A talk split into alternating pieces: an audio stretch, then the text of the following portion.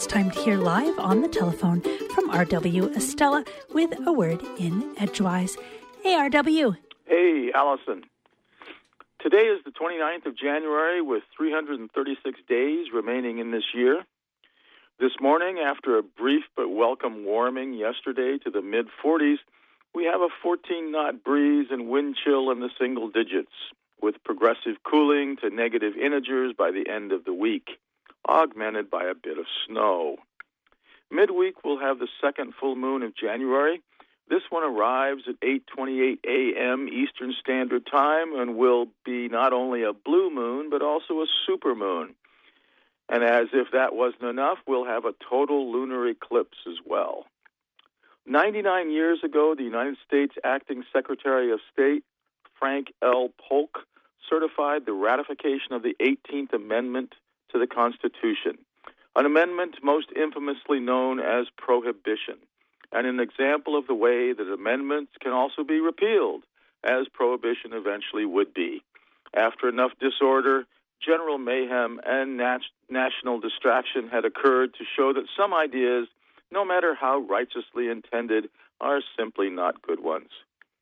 Today is the 100th anniversary of the influenza that ravaged the Earth's population sufficiently to cause the deaths of between 50 and 100 million people, 675,000 of them in the United States alone. Novelist and short story writer Katherine Anne Porter tells of her own near death experience in this regard in her novella Pale Horse, Pale Rider. 82 years ago today, Ty Cobb and Babe Ruth became the first inductees into the Baseball Hall of Fame in Cooperstown, New York.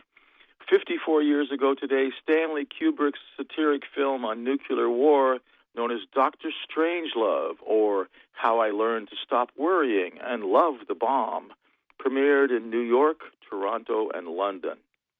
And five years ago today, the United States Justice Department's criminal probe of London based BP PLC's role in the 2010 Deepwater Horizon oil spill disaster in the Gulf of Mexico came to a close, with BP pleading guilty to manslaughter charges for the deaths of 11 oil rig workers, and in turn paying $4 billion in penalties.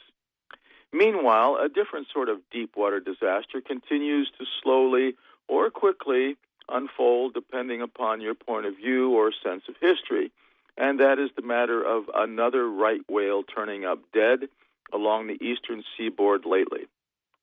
This one, this past Monday off the coast of Virginia, after being entangled, as the Associated Press reported, quote, in some kind of line, close quote.